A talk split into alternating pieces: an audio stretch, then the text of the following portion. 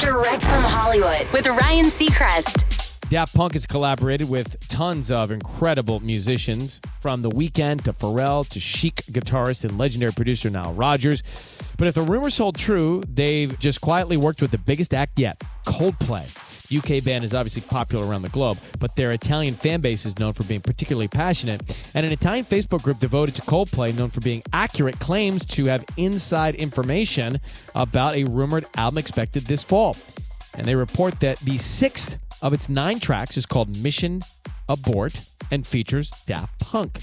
Among other tidbits, they say the album may be titled Fool's Gold and its lead single could drop as early as next Friday. Stay tuned. That's direct from Hollywood.